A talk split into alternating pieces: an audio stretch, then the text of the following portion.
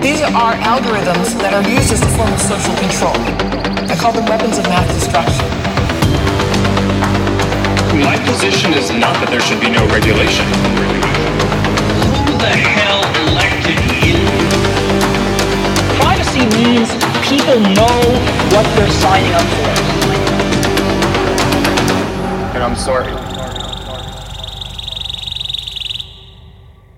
Dobrý den, vážení posluchači, vítáme vás u našeho nového podcastu Kanárci v síti. Dnes navážeme na minulý díl a probereme si pojem algokracie. Zprávou týdne pak je, že americký Amazon začíná prodávat léky na předpis i ve volném prodeji a může to mít důležité dopady na soukromí zákazníků. A na závěr se podíváme, čí peníze pomohly Facebooku stát se jednou z nejsilnějších firm světa. Ze studia vás vítá expert na algoritmy sociálních sítí Josef Holý a publicistka a autorka knih o informační válce Saša Alvarová.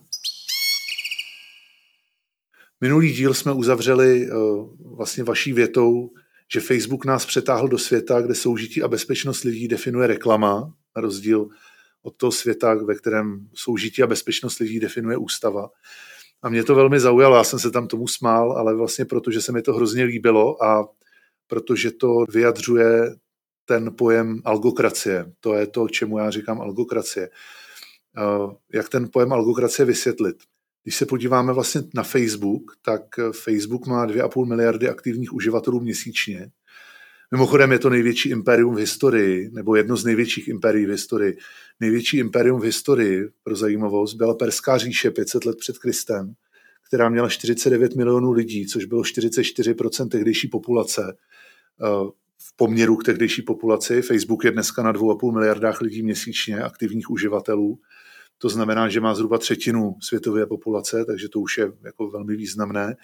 A samozřejmě eh, je to nepoměrně víc, 2,5 miliardy lidí je daleko víc než 49 milionů Perské říše. Čeká nás asi bitva u Salamíny, jestli to správně chápu. Doufejme, že nás nečeká díky Facebooku žádná bitva, mimo té informační války, o kterými se tady bavíme ale tady to množství těch uživatelů reprezentuje vlastně socioekonomický systém. Jo? Není to sociální síť, kde jenom si sdílíme fotky z dovolený. Takhle to bylo prostě na začátku v roce 2008, kde lidi psali, co měli k obědu.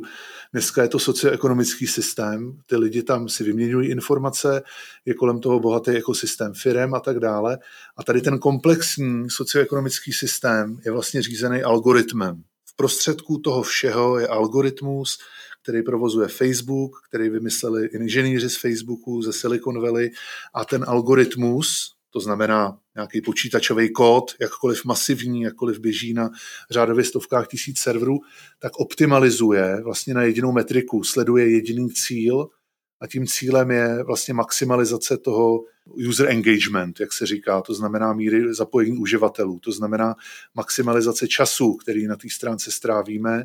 Možná bychom mohli vysvětlit, proč, eh, proč, ten, proč je potřeba se trvat tam tak dlouho. To spoustě lidí si myslím, že není jasný. Ten důvod, proč eh, je to ta hlavní metrika, tak je ten, že vlastně business model, ten obchodní model Facebooku a dalších platform je prodej reklamy. Jo, jakkoliv může Facebook eh, například říkat, že propojují lidi, tak eh, jejich jako primárním business modelem není propojování lidí, to je jenom prostředek. Jejich primárním business modelem je prodej reklamy a ten prodej reklamy funguje tak, že vy na tu reklamu musíte kliknout. V okamžiku, kdy kliknete na reklamu, tak Facebook má z toho vašeho kliku peníze. No a čistě statisticky, čím více času strávíte na Facebooku, čím více času strávíte na jejich službě, tak tím roste pravděpodobnost toho, že na tu reklamu kliknete. Proto oni, proto oni se snaží prostě maximalizovat ten náš čas, který u nich strávíme počet eh, videí, který jim nahrajeme, eh, počet v obrázku, počet lajků, počet komentářů a tak dále. Důkazem tohohle je, že, jak jsem říkal, i když Facebook může vykládat něco o tom, že se snaží propojovat lidi, tak když si poslechnete, prostě Facebook jako veřejně obchodovatelná firma má každý čtvrt roku veřejnou konferenci, telekonferenci s investorama, s novinářema z Wall Streetu, kde prezentuje obchodní výsledky za poslední čtvrtletí tak eh, vlastně tady na těch kolech, tady na těch telefonech, tak oni ne, tak Mark Zuckerberg s jejich šéfem financí neříkají nic o tom, kolik lidí propojili, kolik ztracených uh, synů našli a kolik, kolik totalitních režimů změnili na demokratické. Oni, oni prostě mluví o tom, eh, kolik mají nových uživatelů, kolik ty uživatelé tam nahráli prostě fotek, kolik komentářů udělali, kolik lajků a tak dále.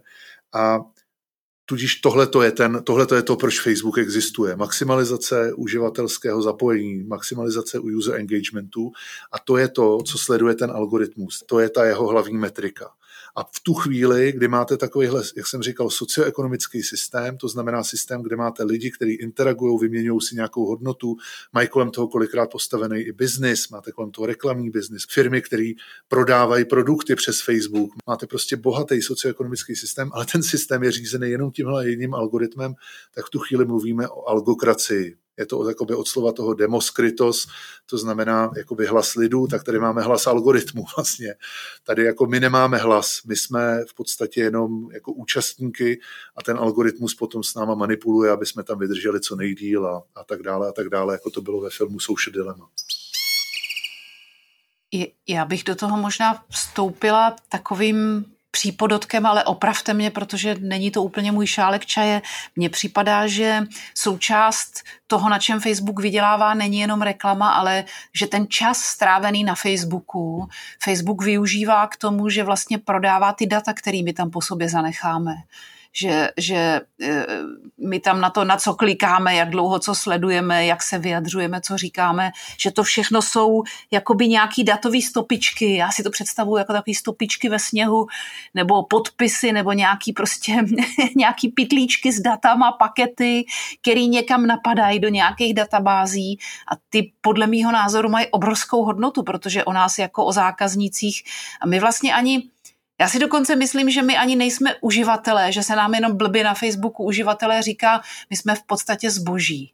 Nejsme zboží, jsme surovina a tohle je takzvaný oslý můstek k dalšímu tématu. A tím tématem je zpráva z tohoto týdne, kdy Amazon ohlásil, že začne prodávat léky jak na předpis, tak ve volném prodeji. A to přesně souvisí s problematikou sběru dat. Tady bych odkázal na, na, na knížku z roku 2019 od harvardské profesorky Shoshany Zubov, která se, která se jmenuje The Age of Surveillance Capitalism, to znamená něco jako věk slídícího kapitalismu, kde ona jde hodně do hloubky a hodně detailně rozebírá mechanismy fungování eh, těchto informačních platform, online platform, jako je Google, Facebook, Amazon a další. A jeden z termínů, který ona tam definuje, tak je něco, čemu se říká extraction imperative, to znamená nutnost těžby.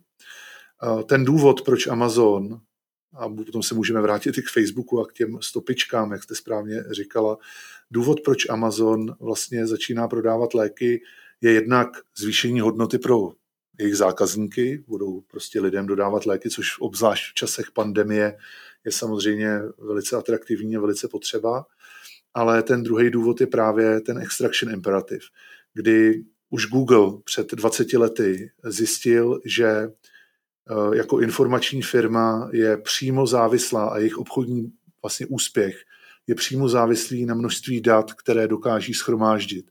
Proto se říká, že nás ty firmy sledují, že se snaží o nás zjistit všechno možné, protože základním principem fungování těch firm je extraction imperative, je to nutnost těžby. Profesorka Zubov wow. Eh, v té knížce vlastně přirovnává tyhle nové online platformy, ty surveillance capitalists, ty slídící kapitalisty, jak jim říká, tak je, tak je srovnává s těmi konzumními kapitalisty z 20. století. Vlastně Henry Ford byl jeden z prvních, kdo rozjel masovou výrobu výrobu eh, produktů a následovalo, následovalo rozpuk masové mas konzumerismu. To je to, že se to musí rychle století. točit, že jo? že prostě čím víc koupíte, tím víc jde ekonomika. Ale hlavně vy získáváte, získáváte konkurenční výhodu eh, na, ty, na tom, jak se říká, economy of scale. V okamžiku, kdy začnete vyrábět hodně kusů, tak můžete zlevnit tu výrobu. Nakupujete levněji, uh, nakupujete levněji eh, vstupní suroviny, mm-hmm. jste schopná zefektivnit tu výrobu, jste schopná si líp půjčit a tak dále, peníze a tak dále a tak dále. A úplně stejně, jako je economy of scale v případě těch tradičních kapitalistů 20. století, toho té masové výroby produktů, tak vy tady máte vlastně tady ty surveillance kapitalisty, kteří jsou úplně stejně závislí a jejich konkurenční výhoda je úplně stejně závislá na tom, že se musí neustále snažit získávat a schromažďovat více a více dat, aby ty data mohly investovat zpátky do těch produktů. To znamená, ona definuje něco, čemu říká behavioral reinvestment cycle, což je vlastně, to se špatně překládá, ale je to jako v podstatě, že oni berou naše behaviorální data a používají je k tomu, aby zlepšili tu svoji službu. A ty samozřejmě pro co ji zlepšili, no jak jsme se bavili před chvílí o Facebooku, aby zlepšili ten algoritmus té služby, který se snaží maximalizovat user engagement. Takže máte uzavřenou smyčku a vy jste říkala, že my jsme, my jsme produkt, to je, to je takový to okřídlený rčení, uh, if the service is free, you are the product. Pokud je služba zadarmo, což většina těch služeb je, Facebook a tak dále, tak vy jste produkt. Tady to jde daleko dál, my nejsme produkt, my jsme surovina. My jsme surovina, která slouží k tomu, aby z nás extrahovali behaviorální paterny, vzorce našeho chování, ty analyzovali, schromažďovali a vylepšovali pomocí nich jejich algoritmy, pomocí kterých nás manipulují k tomu, aby jsme tam byli víc, takže je to uzavřený cyklus. Já jsem z toho úplně perplex, já jsem si vůbec netroufala vás přerušit, já tady sedím ani nedutám. A musím teda říct jednu věc, to, že se těží data a že ta datová ekonomika přerostla v podstatě do datového zbrojení, to už vím dávno. To už nám předvedla Cambridge Analytica v amerických volbách 2016 v Brexitu, ale já jsem si nikdy neuvědomila, že, že pro to slovo že pro ten business model se dá použít to slovo imperativ, to, to je to do or die, že, že vlastně vy, vy, když to přestanete dělat a přestanete ano. z nás, když ten Facebook, Google a ty ostatní platformy přestanou ty naše data dolovat a nutit nás, aby jsme jich po sobě zanechali co nejvíc, že je to ohrožuje. To je úplně nový pohled. To v podstatě znamená, že to v hierarchii těch jejich hodnot stojí strašně vysoko, je to tak? To je úplně, to, to, to stojí úplně nej, nejvýš. Na tom je založený, uh, jako založený to jejich fungování. Oh my goodness. Proto oni se neustále snaží vymýšlet nové prostě služby, pomocí kterých budou sbírat nové druhy dat. Tady s tím přišel uh, profesor z Berkeley, který dělá šéf ekonoma Google ten člověk se jmenuje Hal Varian a mm. ten už před lety uh, sepsal několik jako důležitých článků, kde identifikoval to, že stále více a více lidských interakcí bude procházet přes počítač, mm-hmm, to se jasně, děje, jasně. obzvlášť teď během teď covidu. V pandemii, že jo, to, že jo, ano. Teď v pandemii úplně všechny v podstatě. Tam v podstatě v offlineu už nám zbývá jenom rozhovory v rodině. Přesně tak. to je asi tak poslední komunikace, která probíhá offline. A, a, už ani, a už ani to ne, a protože už, ani to mají ne. lidi doma jo. Alexu, že jo? Jo, jasně, ano. Takže vy, vy v tu chvíli máte naše akce jako lidí a teď se můžeme bavit o tom, že Internet of Things, to je ten internet věcí, kdy budeme mít ty senzory v tom prostředí, které nás budou sledovat od kamer přes měřáky všeho možného až prostě po naše inteligentní domácnosti. Inteligentní domácnost je prostě další krok, jo, proto, proto, proto Google dělá Google Home, protože prostě chce být u vás doma. Amazon do toho směřuje taky s Alexou a tak dále. A, a ten Hal variant tam v podstatě řekl, že více a více interakcí, a to už je před skoro 20 lety, více a více interakcí bude a je prostě mediováno, prostě prochází přes počítač, přes procesor, přes telefon, přes cokoliv. A to je, ten, to je ten moment, kdy je potřeba, on to tam doslova říká, kdy je potřeba tyhle informace zachytit a reprezentovat je jako signál, který je potřeba analyzovat a z něj vyabstrahovat nebo vyderivovat hodnotu. On je ekonom jako informačního uh-huh. věku, v podstatě uh-huh. se zabývá uh-huh. ekonomikou informací a on tam definoval to, že to je ten moment, kdy tam vstupuje ten, ten slídící kapitalista, ten surveillance kapitalista, který chce, a je to v jeho bytostném zájmu, protože je řízený tím extraction jo. imperativem, aby to Jasně. odchytil. Teda musím říct, že mě se, já mám volnou asociaci ten verš z písně Clementine od Suchyho až litera Do duše jí padla tíseň. tíseň tak se vrhla na kokain. Je mi opravdu, je mi na nic, je mi na nic, protože eh, Mně napadlo, že velký kanadský teoretik médií Marshall McLuhan kdysi popisoval v té knize Jak rozumět médiím, nebo nevím, jestli to bylo zrovna z téhle, tak tam popisoval, že vlastně každá velká disruptivní epocha, ve které se odehrály velký společenský převratný změny, byla reprezentovaná nějakou extenzí lidské činnosti nebo lidského těla. Že třeba kolo bylo jakoby extenze nohy, jako prodloužení a zefektivnění funkce nohy. A pak takhle šel přes ty jednotlivé peníze, média a tak dále. Šel prostě postupoval tím, tím, tím věkem a mě teď napadlo, že my jsme se vlastně teď právě ocitli v době, kdy extendujeme už ne přenos informací, to byly média, my už extendujeme naše myšlení. E, a nejsem si úplně jistá, jestli je to bezpečný. jestli to, že jakoby přenecháme naší nejvnitřnější a nejbezpečnější doménu, náš mozek, že přenecháváme v podstatě extendovanému systému informačního flow a rozhodování a, a myšlení, je, mě, mě, to, já, mě do duše jí padla tíseň, já mám strach, já se bojím. Já myslím, že nemusíme mít jako strach uh, z toho, že máme nástroje, které nám pomáhají lépe myslet a lépe a rychleji dohledat informace. Já si myslím, že z čeho máme mít strach, jsou právě ty imperativy, které stojí za tím systémem, který nám tady to umožňuje. Ten jo? problém je asi v tom, že vlastně tahounem těchto těch změn se staly firmy, které jedou na jediným imperativu a to je zisk pro akcionáře. Ale ta společnost má přece úplně jiný potřeby a, a taky a jiný hodnoty. V tu chvíli, a v tu chvíli se bavíme o něčem, co v dnešní době je to hnutí ve finančním světě, to začíná být docela jako jméno. Eh, říká se tomu ESG, je to otázka posledních deset let, to znamená Environmental Safety Governance, je to Aha. vlastně jako responsibilita, jo? to znamená ta, ta zodpovědnost. Takový to rozšíření té korporátní zodpovědnosti z toho tradičního Eh, modelu, který pomenoval Milton Friedman v 70. letech, že kapitalista nebo korporace, že je zodpovědná jenom, jenom svým akcionářům, akcionářům. a to je její účel, to je důvod existence, Aha. tak v dnešní době, obzvláště po tom, co vidíme, co dělají Facebook a, a další, co způsobují v té společnosti. A nejenom tyhle informační firmy, ale když můžete to roztáhnout na automobilky, můžete to roztáhnout na ropné firmy, tabákové firmy a tak dále, tak eh, prostě je potřeba hledat nějaký jako širší, vlastně je potřeba rozšířit tu množinu metrik, na kterou ty algoritmy těch firm, těch korporací, ty business modely těch firm a těch korporací optimalizují.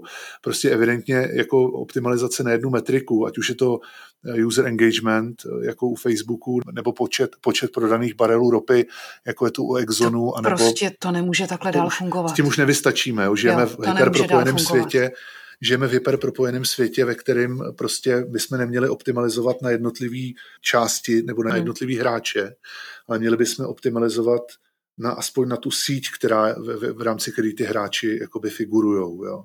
A ta síť nejsou jenom obchodní vztahy, ale i ta společnost. Jo, protože přímý důsledek toho, co popisujete, je, že na, na čtyřech nejmocnějších firmách světa si v podstatě můžete objednat produkty typu znojemské okurky, objednat si tam na ně reklamu, ale stejně tak si tam můžete objednat produkt typu dezinformační kampaň o tom, že covid je hoax a reklamu na ní jako okurky. Eh, to, to prostě není možný dál, takhle nemůžeme pokračovat. Nemůžeme a proto, proto děláme tenhle podcast. A teď si představte, že tyhle platformy jako komerční platformy samozřejmě eh, jsou, existují na akciovém trhu, to znamená, že akcionáři mají určitě nějaký vliv.